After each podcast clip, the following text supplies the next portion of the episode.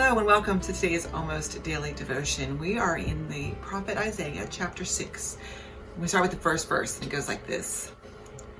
In the king the year of King Uzziah's death, I saw the Lord sitting on a high and exalted throne, the edges of his robe filling the temple.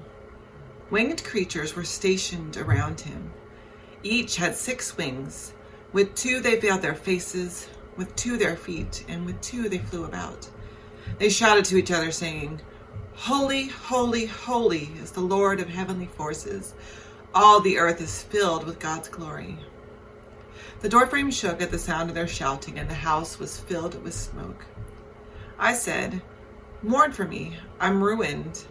I'm a man with unclean lips, and I live among a people with unclean lips. Yet I've seen the King, the Lord of heavenly forces. Then one of the winged creatures flew to me, holding a glowing coal that he had taken from the altar with tongs. He touched my mouth and said, See, this has touched your lips. Your guilt has departed and your sin is removed.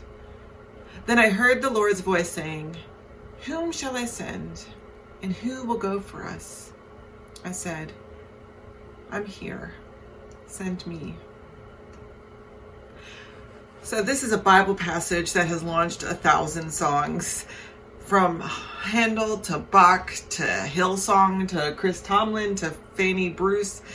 If a songwriter needs an inspiration, they turn to this piece, this verse.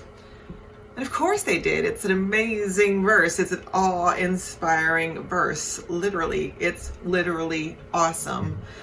If I saw winged creatures flying around the robe of God, I think the last thing that I would feel would be odd. I mean, these are winged creature, giant winged, six winged creatures shouting, Holy, holy, holy, and waving flying tongues, right?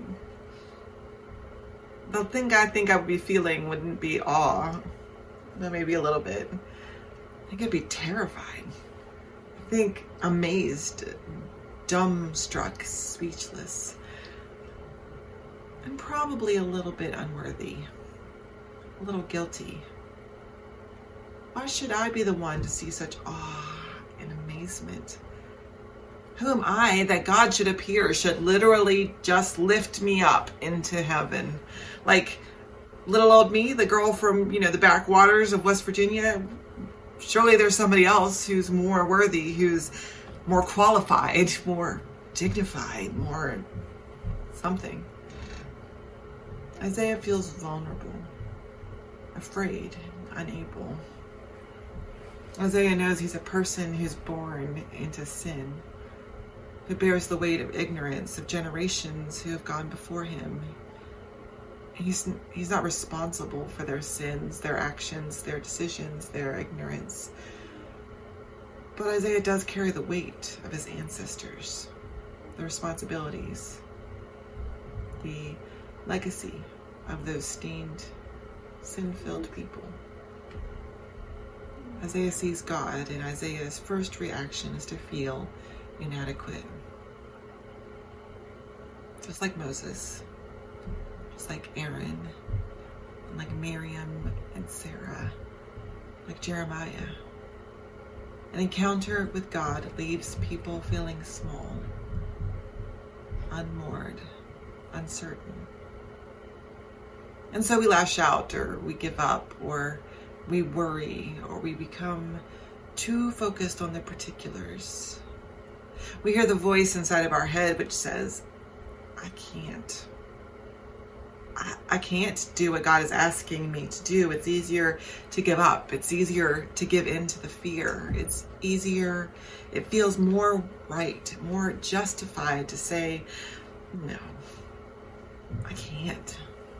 I'm, too small. I'm powerless.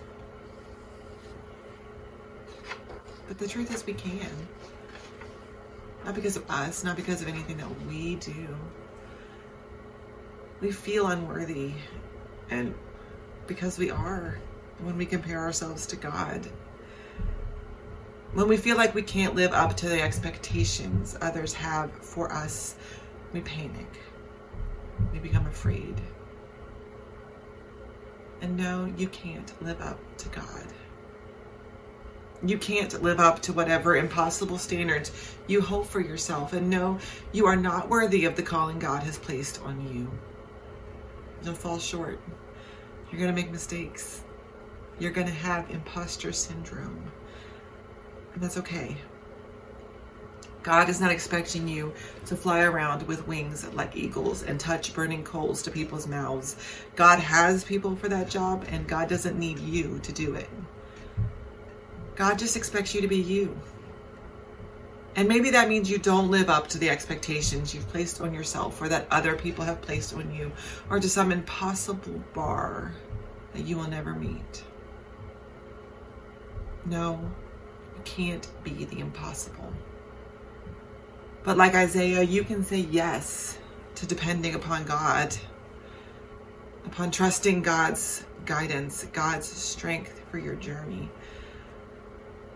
How can being aware of your not enoughness lead you to a more peaceful, more complete life? How can it lead you to trust God a little bit more?